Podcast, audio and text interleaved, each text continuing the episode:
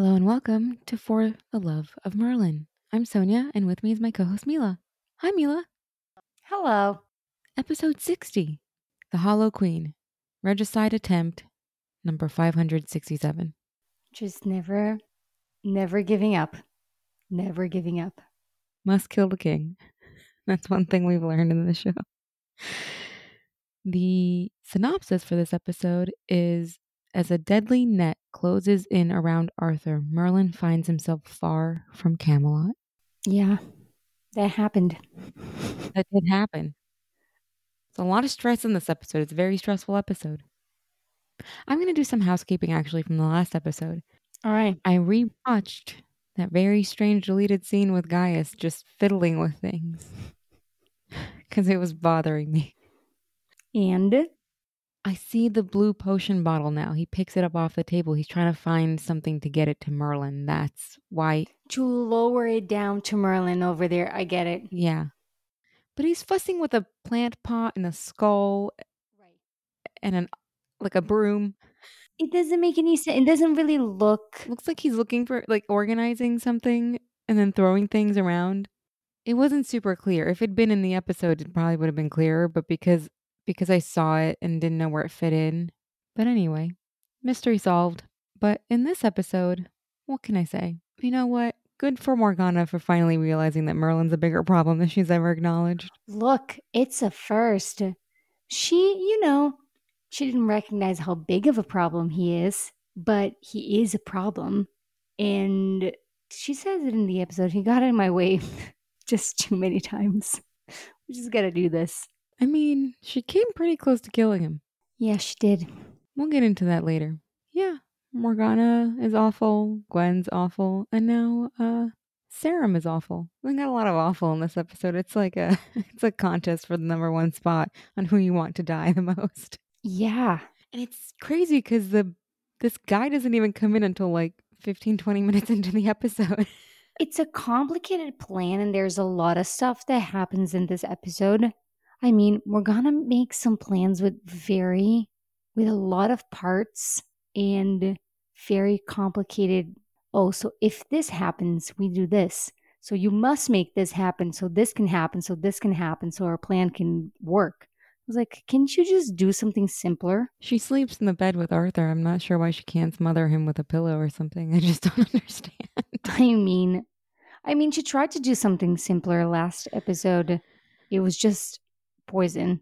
That didn't work. Morgana's plans are complicated, and this episode is really complicated.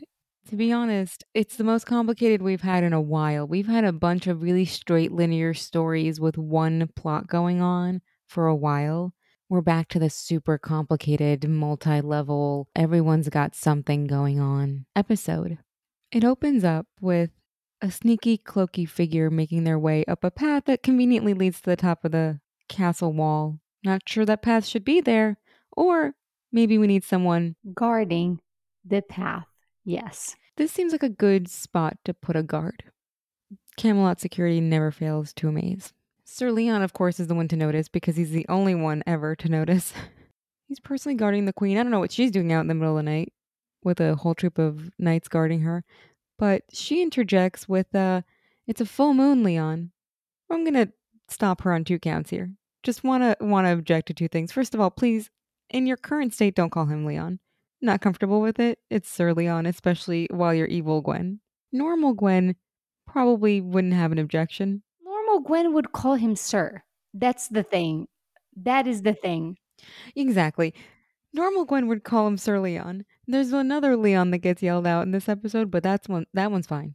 So we'll get into that later. Number two objection. Don't try to gaslight me, evil Gwen. It's always the full moon. What are you talking about?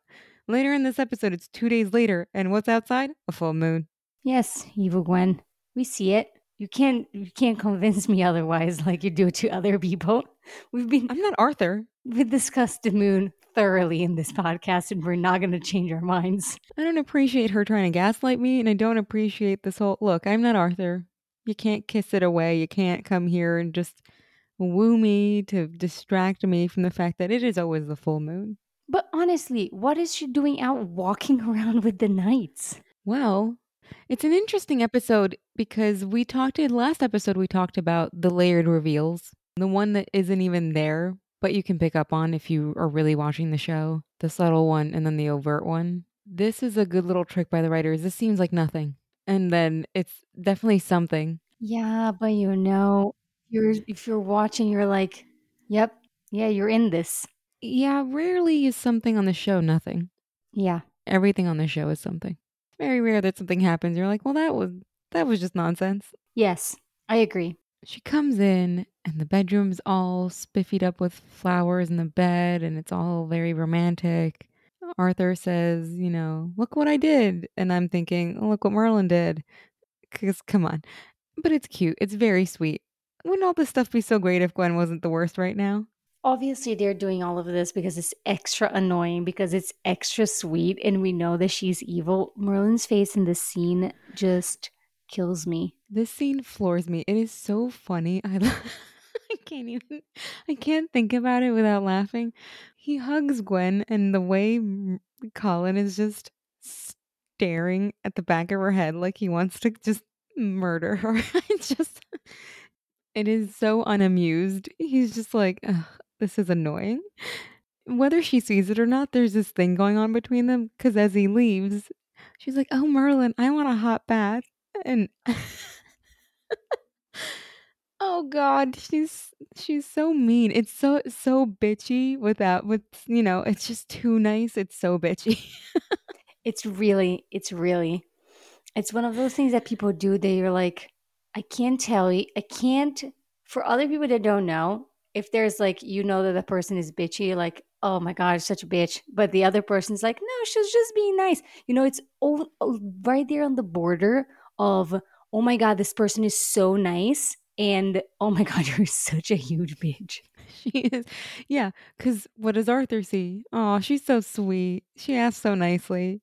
Merlin just these reactions get me. I mean as much as again not a fan of the whole taking a break from the plot of the season to do this the things that happen between angel and colin when they're playing this dynamic of evil gwen versus merlin are just gold Yes. Their interactions are great. Their chemistry as adversaries is fantastic. And she always has a face, and throughout this whole episode, especially at the end, really like that, she always has a face that to me says, What?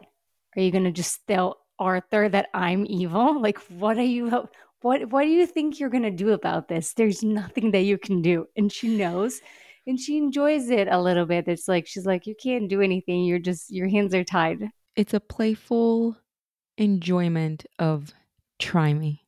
Just try me. And it's so fun to watch him play off that. And it's just they the two of them are great in these episodes because I do really enjoy their interactions with each other. I did too. We find ourselves, I think, in the basement hallways. Yeah, that's what I thought also. With a gated door and the kid gets the key. Meanwhile, Merlin is doing his duty of getting this bitchy queen a bath set up. So he's in the kitchen instead of being home with Gaius. Thanks a lot, Gwen. You're the worst. So it it's interesting to me because I think it's actually really subtle. I think if you're not hyper aware at this point of the episode as a viewer, she's created this meet between them. I knew that. I did at this point believe that this person maybe was like a runaway druid that Morgana had found, that was like actually talking to Morgana because we have seen that happening with Morgana. And I was like, maybe she enrolled this kid for evil forever. Yeah. Merlin's spidey sense goes off. He sees him standing there. He's, look, pretty sure in the episode he said Daigle. Daigle. That's what I have.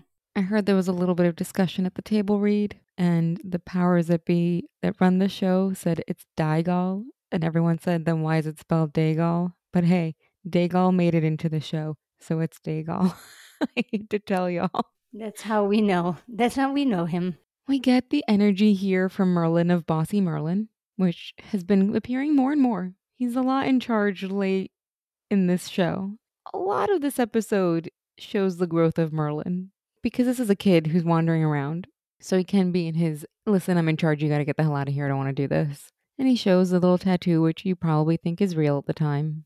Yes, looks real. I, I can I, be- I believed it. I believed it. Yeah.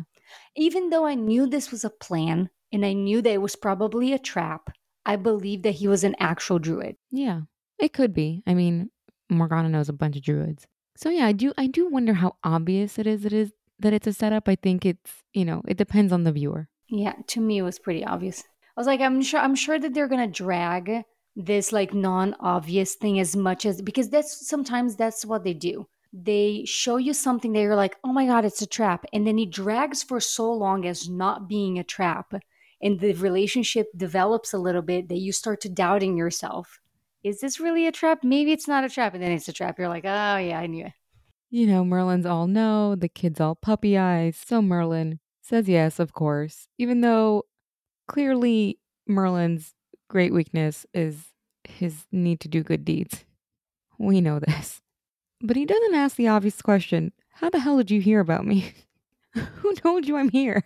Um, yes, I do have that in my notes because if no one knows they have magic, if you already told the boy, hey, go to Gaius, I guess the druids know Merlin. So if you're a druid, you could have heard from other druids in that clan there. He would have had to have heard about it a while ago because it wasn't like a druid told him to go. Because then the druid could have just done magic to heal the girl. Yeah, that's true. I wrestled with this, but fine, you know, because we're home and then Gaius does it for me. You don't even know who this boy is. All these reasons not to go. Gaius doesn't like this at all. I love this whole how are you going to keep this from Arthur? Because he's going to be gone a day because it takes a half a day to get there, half a day to come back. And I love this exchange of, I'm sure you'll think of something. And Richard Wilson's, me? Poor Gaius is too old for this shit. Just getting up from the bed, getting up from bed and looking back behind me like, me? Wait a second. How did I get dragged into this? This is just Merlin at his best chaotic good. He's just like, Yes. I'm just getting out of here. Damn the rules. You figure it out. I gotta go. Just making a little tornado in his path to help this kid. I already told the boy that I'm going to go. I'm not going to go back on my word now. Blah, blah, blah, blah, blah. And he leaves. We also get a little, oh, Sarrum of Amata is arriving today, FYI. And I'm like, who? Yeah, who? And also, I love how this is a reason Arthur wouldn't notice. I'm like, I feel like it's a reason Arthur would super notice that you're not here. Yeah. He's probably stressed out. And if you're not here, he's going to extra stress out. So, you know, he's going to notice. Right. Off to the forest we go. Merlin meets up with Daegal, and the kid's smart enough to be like, Aren't you the king's servant? Isn't he gonna get mad? Merlin says the dumbest thing ever. Love him. He says, He won't even notice I'm gone. And I love that the second he says that phrase, I think, cue Arthur. It cuts to Arthur's bedroom, and you hear, Merlin? Merlin is that TikTok audio that's like, how would they know? They're not going to know. Have you seen that? How would they know? And they, know. He he's gonna notice. Have you noticed how many times a day he says your name? How the hell would he not notice that you're gone? He's correct about one thing. If he's in a meeting with Sarrum, sure, might notice less what you're up to. But it's morning and he needs to get dressed. Clearly incapable of doing it by himself. Understand that armor, but like, why are you putting armor? That's another. We'll get there. First, he's just looking for his comb. He can't even find his comb. Has to call Merlin to look for an object. I love that evil Gwen comes in and we get a very stereotypical man woman relationship, which I'm not mad at the writers. I've been in this relationship. It exists. This dynamic between men and women actually exists. You just have a special way of looking at things. And she says, they're called eyes. Honestly, I kind of like Gwen in this scene, even though she's evil, because she's 100% right. Like, just look. Just look for it. For real. I do too. It could be also a mother daughter relationship because I'm like, it's not there. My mom's like, yes, it is. Go look. I, this is proudly a superpower of mine. Any person I've ever lived with, whether it was significant other or roommate, people become increasingly dependent on the fact that I clock where everything is at all times.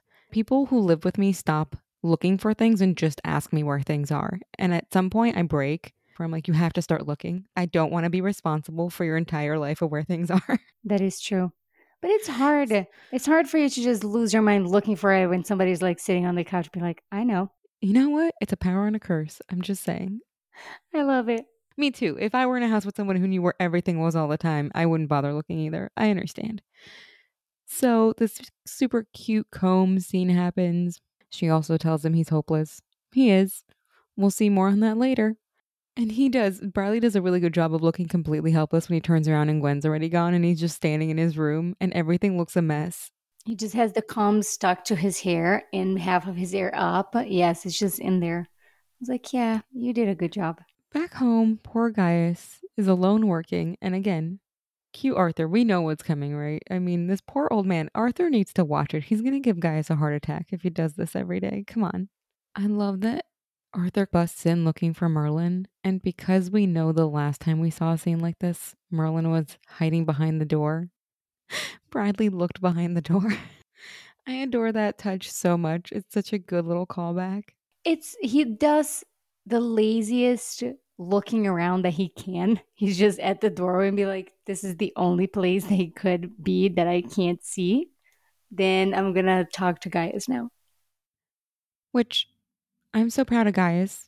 He really, really worked on it.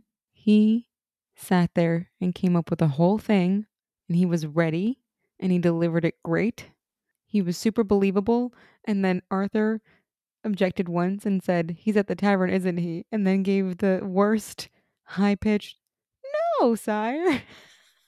I really thought that he was going to break, and I am actually very proud and glad that Gaius stuck to this story to the very end. He really did. Even though the no sire is not believable at all, which is why it plays so funny. I was so proud of him because he he's the reason the whole conversation around the tavern exists. It is his fault and his fault alone. I mean, Arthur also doesn't believe him because he's like, tell him to sober up and come help me. Also, if you don't believe him, just go down to the tavern and grab him. He's not there. Send somebody. Send one of your knights. Be like, hey, Gwaine, go see if you can find Merlin at the tavern. He's going to be like, no, he's not there. Yeah, not only would Gwaine not find Merlin there, but uh, don't send Gwaine to the tavern. He's not coming back. Oh, yeah, that was a mistake of mine. I sent the wrong person to the tavern. You sent the wrong person. Three hours later, Arthur's going to be like, Where are Gwaine and Merlin? Lost. We're, we're one person down, now we're two. This is getting worse. It's the Bermuda Triangle of Camelot. Well, anyway, poor Gaius tries so hard to stick up for Merlin, and he deserves the credit for it this time. He did the best that he could, and I think the best was good enough. It really was. A plus to him. We cut to Merlin and Daegal with this relationship building that you were kind of talking about, whether it's a trick or not. I do like this relationship that's building. I like the writing of the reveals of who they are. Merlin being the one that we always know is overtly sweet and giving. Bandages Daegal up because he hurt himself. We saw him fall when he was coming into Camelot. And they have an exchange about how lucky Merlin is to have Gaius. I love the happy Merlin face of, I am. For part of this episode, Merlin's pretty happy. yes, I think that I can feel a little bit of um, when Daegal shows interest in how Merlin learned how to be a physician and how to know all these things about the herbs and stuff. He, it almost feels like Merlin is really glad and happy to pass his knowledge forward because there was someone who helped him who didn't know anything. And now maybe he can help somebody else. Yeah. And again, there's this big vibe in this episode of look at Merlin as he is now. Look at this character as he is now. Merlin has really come a long way. They've really worked on the progression of his attitude towards life, his powers, his knowledge as a physician. Because in this episode, we really see that on display and how secure he is in his own self, bossing people around, pushing back, not taking any shit. Really, just a big episode for the showing of the evolution of Merlin. And it's funny because to me, in this episode, it is a character arc in itself. Mhm. It's a very fast forward progression of being like, hey, remember this is Merlin at the beginning of the episode, and now this is Emrys at the end of this episode. Yeah, you do see Emrys in this episode. To me, Emrys will always be just the attitude that Merlin's in. How in charge of his own power is he? That's Emrys. It's not an age thing. It comes out more when he's older in his old age disguise because he can be a little more self empowered in that mode. Yeah, to me, it's not an age thing. It's more of the full person that he became. Mm-hmm. In the integration of the person that he already was, the kind of person that he already was, with the full knowledge of his powers. So for me, those two make Emrys. Yeah. Yeah. And it comes about in the integration of himself as someone who's self possessed and takes charge of his own life. Because it's hard for this character, as written in this story, just trapped in this constant hiding, to really t- be self. In servitude, servitude to another person. Yeah. To really take charge of their own life because it's always secondary. So being self possessed is pretty hard. You know, I think Colin mentioned it in a behind the scenes where he said, you know, Merlin grows up the slowest because he has to hide so much. And it's really true because he has to constantly pretend to not be. It's hard to be. But what I love about this relationship as it progresses, they're walking to the forest. He gives Daegal apples and they're delicious. And he says, You don't like them. And Merlin says, They're my favorite. And it's such a simple little scene to write that's so great. It's very clear in its purpose, this scene. I love the way that Alfie Stewart, who plays Daegal, plays this very honest and authentic. It's it feels very real to me that this kid is confused. That this person so confused. That's what I that's the word that I have in my notes. Confused, confused. He's like, they're your favorite. Why are you giving them to me? And Merlin is hyper aware of how much he has. I had a big breakfast. I don't need more. Like he feels like he has a lot, right? Especially compared to this kid. And it's really nice to see in this moment that all these things that have happened to this character haven't taken away from his true nature of just being this giving, sweet, compassionate character. When we've watched this character put through the ringer over and over and over again, if anyone has a reason not to believe in people, it's Merlin.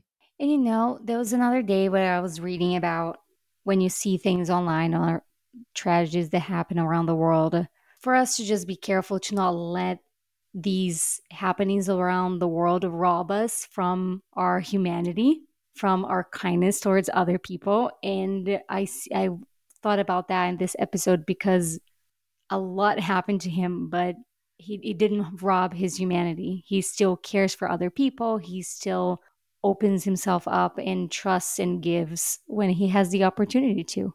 Yeah, it's really lovely to see a character written like this, especially because I'm not saying this show is the best at writing women because it's not, but really they've written a very non toxic male character. I mean, he's not very representative of a lot of the male characteristics you get in a hero on TV. Yes. He's empathetic, he's compassionate, he's feeling, he cries.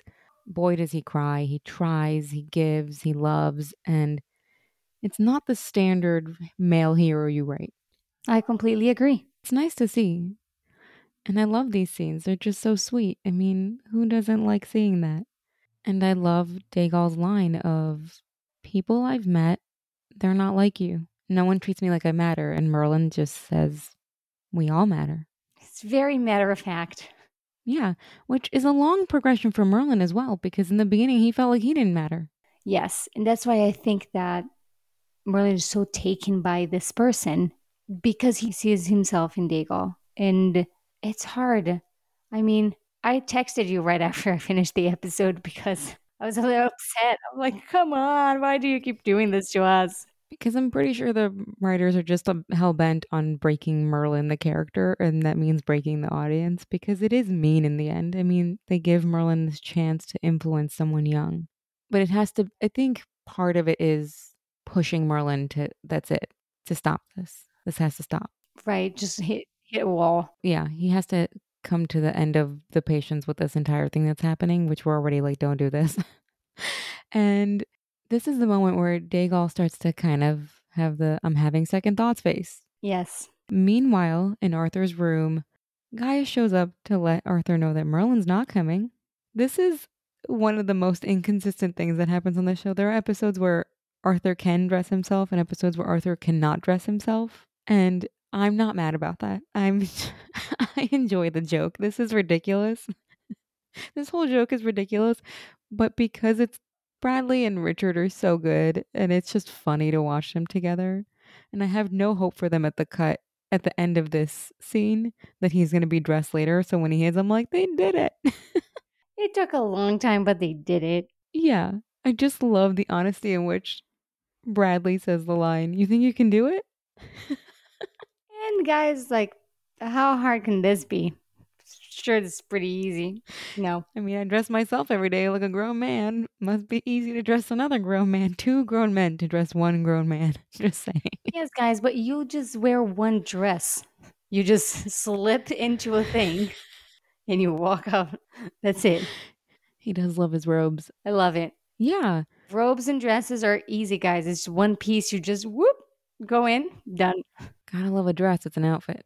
We get a quick shot of Gwen going through the same hallways, picking up the key. This is kind of the overt, hey, in case you didn't get what the kid's up to with Merlin, he was sent by Gwen slash Morgana. For those of you who didn't catch on and are picking up on some weird vibes from the kid, that's where we're at. Back in Arthur's room, unbelievably, they've successfully gotten clothes onto his body. Even though I love that Bradley does this, I don't know if it was Alice, Alice Troughton directed this. Another great episode looks wise. There's a three episode block that's being done by Alice Troughton and Ashley Rowe, the DP. It's the last one we saw, this one and the next one. So they did these three together. And I'm kind of keeping an eye out for the changes in look, but there's some things that are carrying over from the last episode that I can see in this episode as well. Against all odds, these two grown men have dressed a grown man. And I love that Bradley does this thing, not sure if it was him or Alice, where he kind of shifts because he looks uncomfortable in the way that Gaius dressed him. He tries to adjust his cape and, and chainmail, and I just think it's such a brilliant little thing he did. It just was like, okay, I'm dressed. But this doesn't feel right. it's not the same as Merlin, okay? To quote him later, I want Merlin back. So they start chatting about Sarrum, a bit of expo of how brutal he is, at this point, Gaius has picked up on the rumor that he trapped Morgana. Gaius gives Arthur a pretty big pep talk and says, You've become a true statesman. And for a moment, I think, Oh, this is the father that he needed. Yes. Well, at first, he gives him a warning. He's like, Hey, he kills his friends too, so be careful. Don't think that because he's coming to be your friend, he's not going to try to kill you. Clearly, that's not what's going to happen. I love that the reply is Arthur saying, I don't think we're going to be friends. And I love that Gaius takes this little bit of time to praise Arthur because I think that he needs it. He I do think that Arthur doubts himself very often. And you know, it's always nice to have someone who was very close to his father, who is a father like figure to say these words to him. Yeah. It's a very sweet moment, and I feel like the character probably needs it. Looking at Arthur's life. Yes. Back in the forest, Daegal's acting all weird. Merlin's suspicions getting a little prickly at this point, but he keeps going. Right on time, we get the reveal that Morgana's nearby, and this is when the bandits walk by, and Merlin hears them and tries to druid telepathy talk to Daegal, although I don't know how Daegal didn't hear the bandits. They were pretty fucking loud. At this point, I do wonder. I'm like, why do you keep going? It's so clear that this kid's lying to you. You know, at this point, I was like, oh, he didn't hear him. He's not really a druid. Uh, and I was glad that at least this one bit I was a little surprised about because I was like, oh, I really thought that you were a druid. I don't know. I think I think that Merlin just wants to give him the benefit of the doubt and wants to believe and help another magical person. Yeah. I think it is that being blinded by wanting to believe the lie. Because he keeps going. They get there, and this is when Merlin sees there's no little sister there, grabs his arm, sees that the druid mark is fake. For a second, he's like, Why have you brought me here? And I think, Isn't it obvious? I'm right on cue. There's Morgana standing there. But he doesn't see her fast enough and she attacks. It's, it's really interesting how often she's had the chance to really kill him. I feel like at this point there's an element of fate in it because this should have killed him. And I think that she thinks that he will. She's just oh, giving him the other poison 100%. for like extra measures. Like this time, this time is going to be it. She's chosen this poison to be painful. It really is her need to cause pain that stops her from killing him here because if she were quick about it, he'd be dead already. She wants it to be slow and painful and not just quick and painless. Tosses him down for good measure off a little tiny cliff, and Daegal says, Why? And I'm just like, Because she's a crazy bitch. Didn't you notice that before? But this is when she finally admits he's meddled in my plans too many times. Yeah, at least now you've noticed part of it instead of just saying, oh, he's just a servant. She also says Merlin has a weakness for outcasts, which is sad that she Yeah. knows his weakness and that his strength is also his weakness. She's totally right about it being a weakness, but you're also totally right about it being a strength because in a few scenes, it's what saves him. Yes. But we'll get into that. Back in Camelot, we're having a feast because, of course, we are. Camelot's not getting attacked. I don't even like it is actually. Camelot's getting attacked just from within. They're like, it's a feast. Let's make sure we kill the king tomorrow. It's a silent attack from the inside. Yeah. Like no windows broken, no people jumping in. It's just Arthur is talking with Sarrum. You know, we share an enemy and he says sorcery. Not really, but whatever.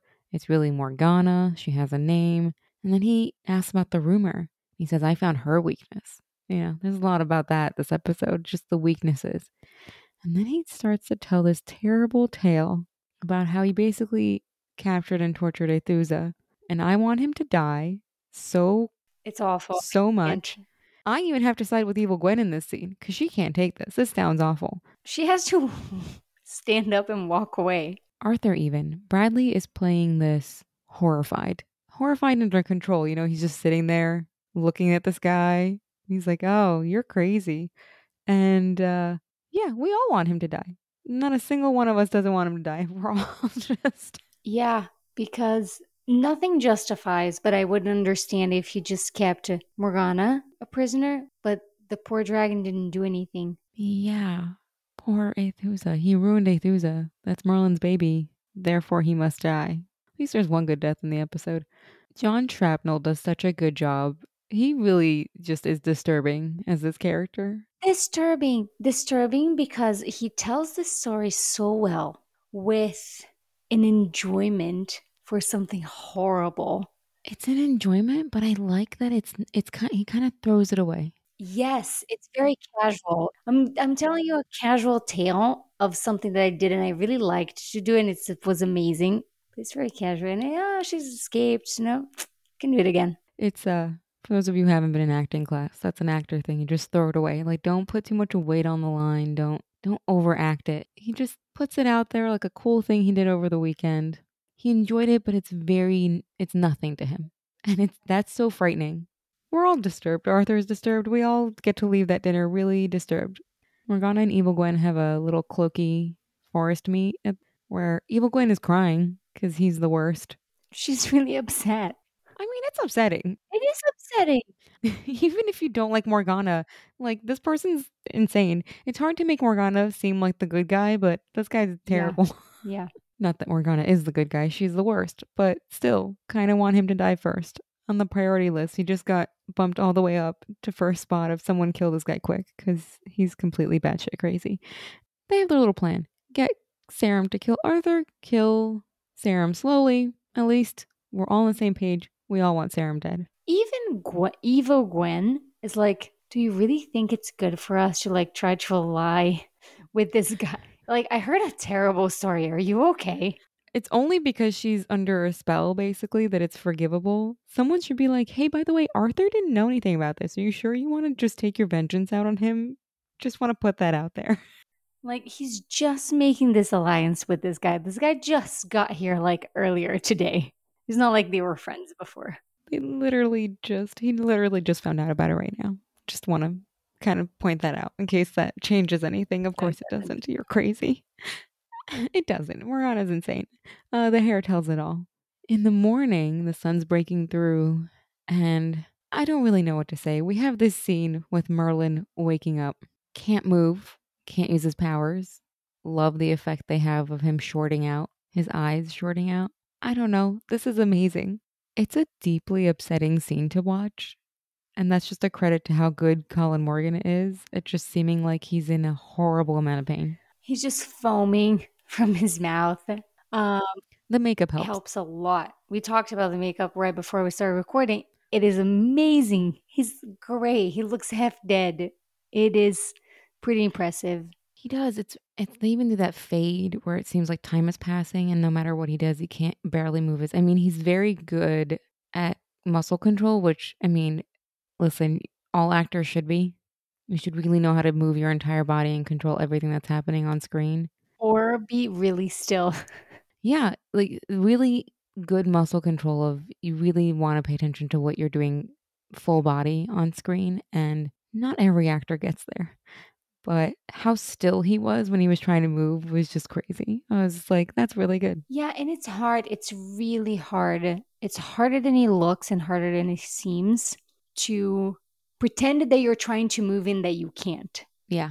Pretend that your body's paralyzed and be like, I'm trying. It can look really fake. It can look really, really fake. It can, and he didn't overact it. That's the thing that was really good about it. It was super subtle because people would be just like, ah, and just overstraining and like making the noises. And he was just really, again, it's like another one of those just throwing it away, kind of just really simple. Less is more. Less is more. Less is more. It was really heartbreaking to watch. It was. Like, look, I'm constantly thinking about production. So the entire time I'm thinking everything's fake because I'm thinking about how it was done, but still it's moving. Even though I'm that person who's thinking about all the behind the scenes stuff, it was really good. It is. And it's like the epitome of powerless. you don't even have power over your own body to move it and try to get out of the situation. And you don't have your powers, magical powers, also. So this is it you're going to die here because there's nowhere to go. It's hard to watch that scene and not feel helpless. It is. And it's just, it's like even a pretty wide shot, a piece of forest. So it's not like there's anyone nearby. So back home, poor Gaius. I mean, if that didn't break your heart, we cut to being back home. Gaius has fallen asleep at the desk waiting for Merlin to come home and eat his dinner. Dinner's still on the table. Oh. Gaius goes into his bedroom and sits on his completely made bed. That made me so sad. This whole sequence is upsetting. I was just like, oh, come on. What are you trying to do to me? They're just breaking my heart. It's interesting here. They cut over to a pretty much silent scene of Gwen dressing Arthur. And it seems very sweet, like, oh, Arthur has Gwen at least. It's interesting. People, like, the lives are moving forward without Merlin there, and it's strange, and it's the lighting is very ethereal.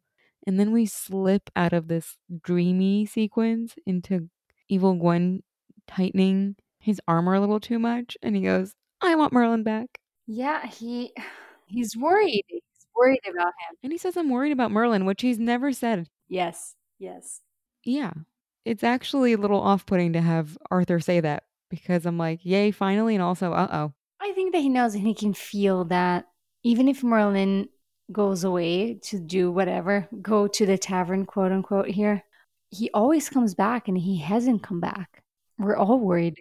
I mean, this sequence, everyone's like, okay, this is weird. Don't like this. And I'm just, at this point, I'm waiting for Gaius to go to Arthur. Right. So in the meantime, Gwen, of course, talks him out of it and says, don't worry, just probably need a day off. She does, she does say normal Gwen stuff. Like, you mustn't be hard on him. She does. But it's all to pacify, oh, he's probably just having fun. Just let him have a day or two off, which is all very normal Gwen stuff. She's so good at seeming normal, evil Gwen. So she says, You have more important things to do. Yeah, I guess so. He goes and fights this guy. Holy crap. Almost dies. No big deal. Really good fight. It really feels tense. I really like the choreography and how they played it. And I you know, they're going, it feels like they're going all out, and Arthur, we don't really see Arthur get beaten ever. I was going to say this. It's very rare that we see him lose any fight, so I wasn't really, really expecting it, but I understand why they chose it, and I think it looks really good. I think it's good for him to lose the fight because he can't be the best in the world. He's the best in Camelot. He tells Sarrum this guy's the best I've ever fought, and Sarrum says, I trained him myself. Perhaps one day I'll teach you. And I love this lingering shot on Bradley where he seems not even mad. He's almost like, okay, All right. maybe. I'll be honored. I'll be honored. He seems like he's kind of thinking about it. And I'm like, all right. I wouldn't blame you for wanting to be trained by this guy. He obviously knows how to fight. He's a crazy pants, but he does have one thing he knows how to do. Well, you know, he tells Gaius that he's like, look, I don't really agree with the politics that this guy plays, but if this is the alliance that I have to make to guarantee my people's safety, I'm going to make the alliance. Maybe this is just another thing that he sees that it might be a positive thing that this guy can bring to Camelot. So I understand. Yeah. Might as well try to make something good happen here. But as Sarrum leaves, Gwen does the high school thing where you run into someone by mistake on purpose Hello. You here. and drops the bomb on him of, hey, I kind of want you to kill Arthur. Let's meet up later. Sarrum goes, I don't think I heard you properly. Can you say that again, please? Speaking to my good ear. I'm sorry. What? She's like, Yes, you heard me. I said what I said. She did say what she said, and she's going to say it again later. Meanwhile, in the forest, I bet you were expecting Daegal to come back. Well, obviously, we knew, I knew that he was, I knew that at the end when Morgana's like, don't tell about this to anyone because I have a few drops of the thing left. I'll kill you too. But I knew that he was going to come back because at the end of the day, he got to the point where he knew that what he was doing was wrong and he was hurting someone who was really good. It had nothing to do with Morgana's quest for power. This is what we were saying earlier. Sure, he has a weakness for outcasts, but his goodness brings out goodness in other people. To the point where Daegal comes back. First of all, they cut back to Merlin here. Dead. Talk about makeup. He's dead. I, I didn't think it was possible for him to look worse than he looked when we left him last scene. He does. And we come back and I was like, wow, he looks twice as bad. Is that even possible?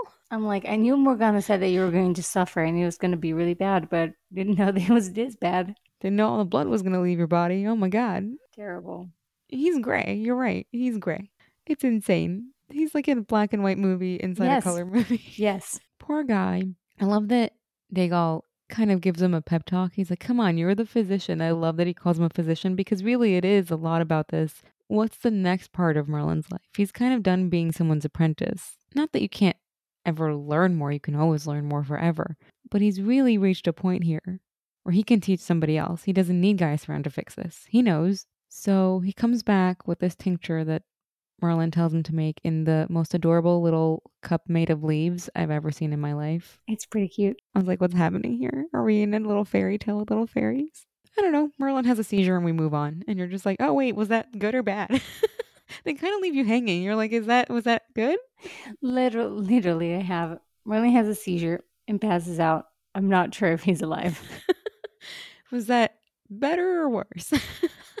it's, they do kind of leave it. Was that supposed to happen or not? Like, you failed to give us instructions, be like, you're going to give me this. I'm going to drink. I'm going to shake a little bit and I'm just going to take a nap. Then I wake up. I'll be fine after. Don't worry when I have a seizure right now. I'm just saying. He seems to be fine with it, but I'm just like, this is upsetting. Bye. I'll see you later, I guess, because we cut over to Arthur's room where Gaius comes in, and instead of finding Arthur, he finds Gwen. Evil Gwen. Let me, let me tell you that this is the beginning of some priceless faces from Gaius to Gwen. And I'm living for this mm. Oh, for the rest of this episode. Gaius has the judgiest face on the show. He's just like, oh, well, this isn't judgy, this scene. It's very interesting because she's bullshitting him. Poor Gaius, who's really worried that Merlin's dying. Yeah. Rightly so, because Merlin is. I think this is horrifying for him because Gwen saying no is the confirmation that Morgana's done something to Merlin, Yes. which is so much more upsetting than Merlin just being gone for a couple days. And he has to sit there with a straight face and he does just stare at her. Of course. Of course. We shouldn't send a search party right away. I understand. Wish Arthur had been here, or I just kept my big mouth shut. Should have asked Arthur. Arthur would have said yes because he's worried. He just needs a little push from somebody else to be like, yeah, you should be worried. Do something about it. I mean, I can't believe Gaius hasn't been like, by the way, Merlin never came home and he told me he was going to do a specific thing and then he didn't come back. Yeah. Evil Gwen is on the same train as Morgana. Let me tell you something. If Merlin knows, Gaius knows. Yeah, you dumb. Evil Gwen, you're dumb. You're not smart as regular Gwen. She should know better than Morgana at this point. If Merlin knows, then Gaius knows. Don't pretend like he didn't tell him that you are evil. Hello? Whatever. Evil Gwen hurries over to meet her new boyfriend, Sarrum. They go to this room that I'm upset we never knew existed. Where has this room been my whole life? Beautiful. Like, can we just stay here? Forever. Let's just do the show in this room. What's the problem? So perfect. It's amazing. The light plays so well here. Ah. And when you think it couldn't get better, they do their little evil plan. Okay, like I'm going to give you a third of Camelot, you kill Arthur. Cool. Done. As she leaves, they reverse the shot and it's even prettier. I was like, oh, that's what was casting that light. It's a giant stained glass window. Oh my God. I feel like Alice just loves to play in this castle because when she directs, you start to see a lot of like what's coming later, the chapel. you know what I mean? I mean, it's too many pretty places for you not to use it. So I'm glad that it's, I'm glad it's not every episode that we get this, but I'm glad that we Mhm. do get some different parts of this this castle. Especially this season, I heard them say that they only got to go to France twice to shoot, which would mean that they don't really Right. get that much time there. So you can't, I mean, you got to do the Great Hall scenes with the round table. Yep. You got to get all your courtyard scenes done. Everything else is extra, right? Right. Yeah, that's hard. I heard Bradley say that he, he had days where they're like, okay, you're shooting six different episodes today. Let's go over here. Okay, this is right after this thing happens. it's just like, yeah, exactly. That is madness. It's madness. It's madness. The production of the show is madness, and really having started to understand their location work through the making of this podcast, I really started to understand why they would have eight episodes going at a time. Because when they go over to do their unit in France, they just have to do as much as they can All at once. on this property as all at once. It's really just about the location. And it is madness. And to have an actor do six different episodes in a day is a big ask. It's so much. it's a lot of mental math to jump around a story like that. It's a lot, even just the way you have to jump around in one episode. Doing multiple episodes in a day is just murder on the brain, really. I mean, extra props to the actors because they do it really nicely. They do. I've I've heard comments about how Colin was really good at being able to get the mood of every uh, different episode, even though he was just hopping from one to the other all the time. Do I look surprised? I do not. I'm not surprised. Ugh, he's super talented. Whatever. Just- not surprised. listeners, it's not fair. It's not fair. Anyway, in the forest, Merlin's alive. We know because Daegal says, You're alive. In case, in case you looked at his face and be like, "Are you still dead, but you woke up?" No, he's actually Were you a ghost? he's actually alive. No thanks to you, kid. But saintly Merlin takes about 30 seconds to forgive him. Yes, but it annoys me just a little bit that he's still trying to make up another little story to not give up Morgana's plan. I mean, I think he's playing scared because she just threatened his life. And Merlin's like, You just gotta tell me now. At this point, you already saved him, so you know. Listen, Morgana's coming for you one way or the other, so you might as well just spill the beans. That's what Merlin should have said. Listen, you saved me now, so you might as well just talk. She's gonna find you. Once she knows that I'm alive, she's going to find you. Seriously, he's kind of lucky he dies by the end of this because Morgana would have done it worse. Just saying. Sad. I know, it's sad. But saintly Merlin moves on real fast. He's like, look, just tell me. And he does. So I can't really, I mean, it takes 30 seconds to break him, so it's fine. And uh, I think they mean to kill the king, which I was like, Merlin, you didn't need to be told that. You knew that was the plan. I mean, I don't know why you're at, even asking. Really, I also wasn't sure why he was just wasting his time to be like, "What's the plan?" I'm like, the plan is to kill Arthur. We've you've known this for years now. I think Merlin was hoping the kid actually had intel because when he says, I think they mean to kill the king, his literal reaction is to roll his eyes. But not in a, I'm annoyed at you way, and, a, an exasperated, like, oh my God, again. Like the title. Merlin is like, "End, kill the king, and like, elaborate, please." How? And Daegal's like, oh, sorry, I actually don't know things. I just think that's what she wants to do. She's kind of crazy. Because he says to her, you don't, you're really going to kill the king? And she was like, shut up or I'll kill you. So it's not like he knows anything. Anyway, Merlin runs off, to which my reaction is, hey, your leg, you're bleeding. What I write here is Merlin is in Emrys mode because this is where he starts for me. I think it's starting here. For me, it comes in uh, two lines on my notes because he runs off. He's trying to avoid the bandits. He does this slippy, slidey fall, which when I watched it, I was impressed because Colin clearly did his own stunt. He did. I was paying attention. He did. Alice said that Colin loved, loved doing this and wanted to do it like five more times. And then the producers saw what was happening and were like, nope, that's it. No more. That, that you're not doing that again. You're not doing it again. To which on the commentary, Bradley was like, it was just a little slide. And I think Colin felt the same. It's just a slide. It's fine. But you know what? I understand producers. You have to understand what it's like to ensure a show and ensure the star of your show and know that if he sprains his ankle doing that, filming the next two months is really going to suck. Especially when it's a period show that you can't be like, ah, oh, you're just like in the boot because made up some weird story about I twisted my ankle. Yes, right, right. He horseback rides, he runs around. I mean, I agree with both sides. It's just a slide, but also if I were the producer, I'd be like, stop doing that. But also, could you could give your producer an anxiety attack. So let's just keep it to a minimum, please. In the work sphere, we're all pretty replaceable, believe it or not. Even the ones you think who aren't, they kind of are. Except when you're the lead in a show or a movie, the whole thing shuts down if you're hurt. I'm just saying. Unless they want to completely change the story for you and take you out of the next four to five episodes, which in this case is not possible because it's just the one one true lead here.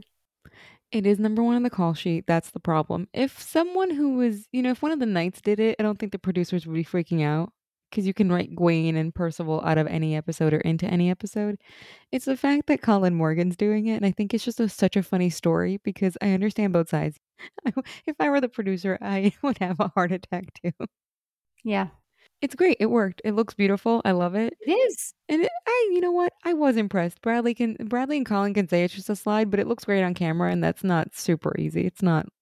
This is where he gets fully into Emrys mode. He gets surrounded by bandits, and it's just on from here on in because it starts with telling the kid to get away because you know what he's going to do. And poor Daegal, we lo- we fall. I think we fall in love with him here, not because he saved Merlin, because he says, "I'm not going to leave you this time." I mean, I fell in love with him a little bit back there when he was like, "Oh, I want to help you," and he actually saved Merlin. When I look at him, I say, "Yes, there's some good in you," and you actually just want to feel seen, as you told Merlin before. Nobody treats you like you matter, and this person is treated you like you do matter. So, no, but this time he he's like, "I'm with you till the end here, whatever happens." Yeah, this time instead of just saving him, he's risking his own safety to stay by his side. And my feeling here is go for it, Merlin. Who cares if the kid knows you have magic? Just do it. You'll deal with it later. And he says the line that's so great if you value your lives, you won't take another step. This is where we cross over from bossy Merlin to boss Merlin, which is just to say, Emrys. He's had enough. He's like, really? Because the guy says, You don't even have a sword. And the way he says, I don't need one, he's just pissed. so mean. He's like, please don't don't try me. Don't try me today. I, I can't handle this. I'm so used to this character just being overly nice all the time. To hear that line out of him was just so shocking. I was like, I'm scared. Please stop doing it. This sounds serious. Like, I would stop now. He doesn't usually get like this. This is terrifying. All he does is wipe out one guy and they all run away because, you know, they're bandits. They suck. And I love the the side eye he gives Daegal, though. He's kind of like, I know what you saw, but let's just move on. Let's just keep walking. We'll talk on the way. They keep going, and Daegal has some good questions about Merlin and Arthur's relationship. I can't blame him. He's like, So you don't tell him? And Merlin says a really sad thing. If he knew, he'd hang me. That is sad. I don't want to believe that this character believes that. Yeah, I don't know. I don't know. I, I think that sometimes maybe it's Merlin believes that it is one possibility. That makes me sad because that lessens the chances of him ever saying anything. Should make you sadder because you don't know. Merlin lets him treat his leg because they're pretty slow right now because he's limping all over the place pretty badly. And of course, we find out that Daegal's mom had magic and Uther killed his mom. Yes. An old classic. An old classic comes back. I was glad to know that not everything about his story was a lie. And I'm also Mhm. glad to know that his mom had magic because at least he wasn't so freaked out by Merlin because he knew it already. And obviously, that Uther also came back to this episode to like haunt us from the beyond, from beyond the grave. Even though Merlin said that super sad thing about Arthur, he does say, I believe he's a good man and has a good heart and that things will change in the future. So at least he always believes in him. Back in Camelot, we get this quick little chapel scene. And I'm like, let's stay in the chapel too. Hmm. And uh, Sarrum kind of lets us in on the fact with his little henchman that uh, he sees Gwen as a, a serving girl playing at Queen. I'm like, you be careful. She's going to kill you. Yeah, you be careful. She has a plan. I would not be so quick to assume that she's not going to kill you slowly, as she promised. Back home, more sad Gaius. Sad guy is sad.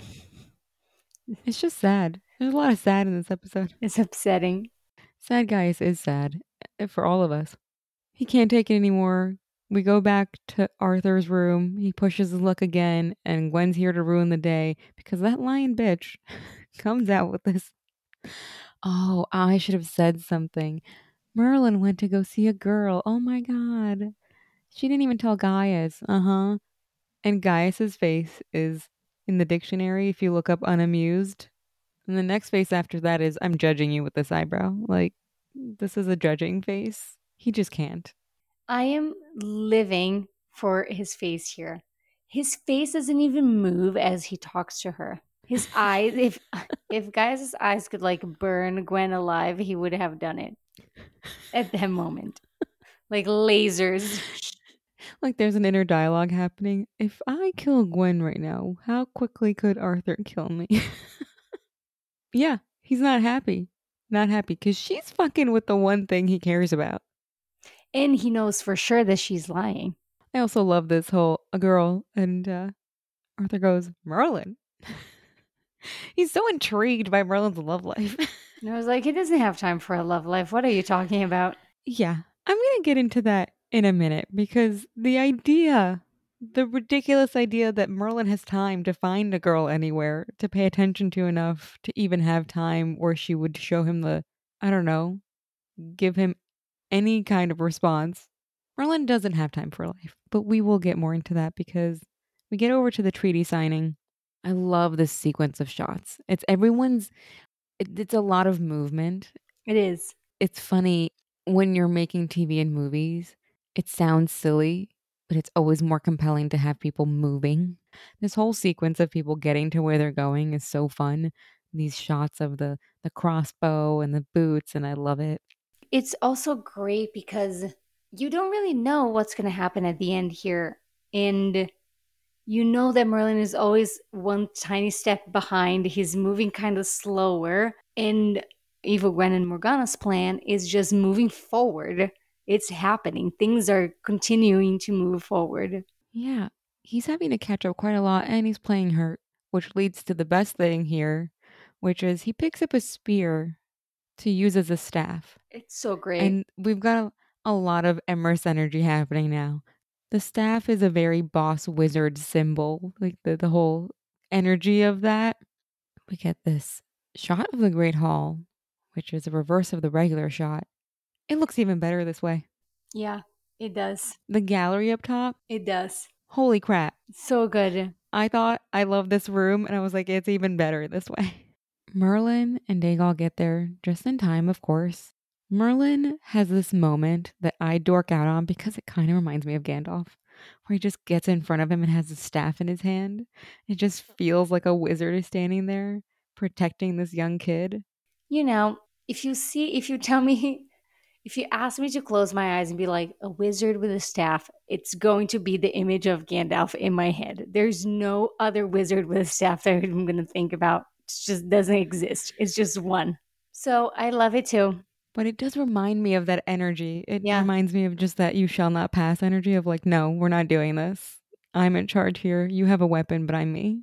So the crossbow gets shot at him. He does his magic. There's a lot of kerfuffle. He uses the spear to kill the guy. Meanwhile, killing Sarrum, which is just desserts, and the face that Angel makes She's like, what? as Gwen. Because Arthur's like, you're not panicking. It's like, oh my God. I didn't know that this was going to happen. Weird. oh yeah, no, I'm so scared. Uh, this is where Arthur yells Leon, which is totally fair. He's allowed, and he would in battle say Leon. So I believe that they can call each other by their first names. It's really sad when Merlin finds Daegal has been stabbed. It is sad. I thought he was going to survive. He goes from so happy, he's so happy for a second, and then he's just devastated. And this line of "Did I do something Ugh. good?" Kills me. It's like, writers, stop. These writers. Enough is enough. They really know how to tug at our heartstrings because that's a line and a half. Did I do something good? I texted Sonia right after this, right after I finished watching the sh- the episode, and I'm like, "Why are they doing this to us? Why are they making us fall in love with these characters and then kill them right away?" It was super crazy because you texted me on my end. I was prepping, and you texted me about 15 seconds after he died, and I just thought it was funny that you got the timing completely right on my end. Yeah, It's devastating. At least we cut to this dinner scene, which is half maddening, half hilarious. yeah, Again, this interaction between Angel and Colin playing evil Gwen and Merlin against each other. Arthur's just talking. He doesn't even know that there's a whole other thing going on in the room. he is. No, he's just. He's like, "This is totally normal, isn't it? We're just having dinner together." oh, this is dinner. So I'm going to talk about, I can't believe how lucky I was. And I just think, oh, geez, if you only really knew about how lucky you've gotten in life. But yeah, he doesn't even, he's not aware of the entire layer of really high level important stuff going on in the room through looks. Of course, Merlin didn't take the credit, he gave it to Daegal. Obviously, We get the line Merlin, make sure he gets a decent burial. Okay, let's just add that to the business card for Merlin. Merlin, funeral director. How many times is he gonna be like, hey, can you make sure this person gets a funeral? more than the guy is Graves, Graves and funerals. Detective agency and funeral director, I'm just saying. And herb picker, laundry doer, dinner server. He's serving this dinner. And then Arthur wants to hear about the girl. The girl.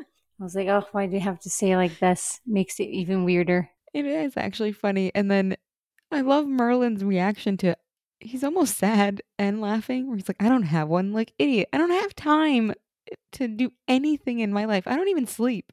When the hell would I be with a girl? Like, I'm always with you. Don't you remember that? Arthur has amnesia. this is holding up. Look, it really is. You know how you wake up and I'm here, and then when you go to bed, I'm here, and all through the day, I'm Yeah. here, or I'm doing your bidding, Uh, then, yes, I'm here. and you don't know that at night I'm studying magic, but I'm fixing your life at night too. When the hell would I have a girlfriend when I haven't slept in 10 years? Don't know.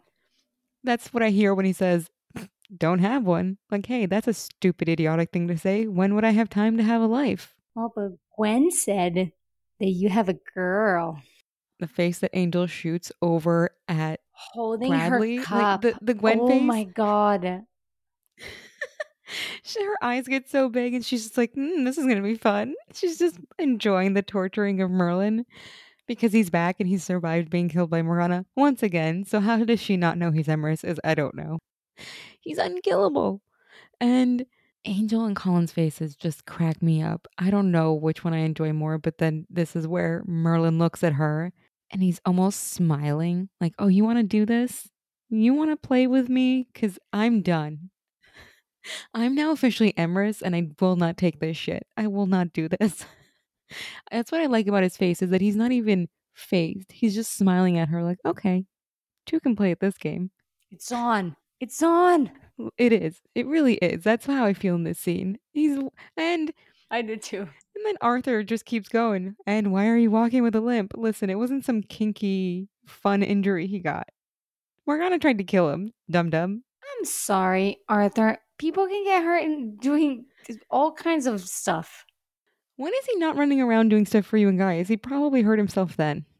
I don't know. And then it kind of ends on a on a Gwen. I'm here for this solely on the fact that I'm here for the Merlin Gwen staring contests. It's way more enjoyable than when he used to do it with Morgana. And for Gaius's faces also. That's the best. That's the best. Oh, that face. He was like, Gaius is thinking about killing her. Merlin's just like, this has to stop. And in fact, they get to the funeral scene. It's Merlin and Gaius. Merlin's really sad because he said he his life was just starting. And that's it. This is this is too much price for him. He's done. He says it can't go on. And then you get slow motion Merlin Emrys action of just that's it. I am finished. Yeah, I have to do something. The question is what? And it's just moving forward in slow motion. It looked really good. So amazing. So amazing. I think this is a really good episode. It's it's a lot. It's a lot. There's a lot happening.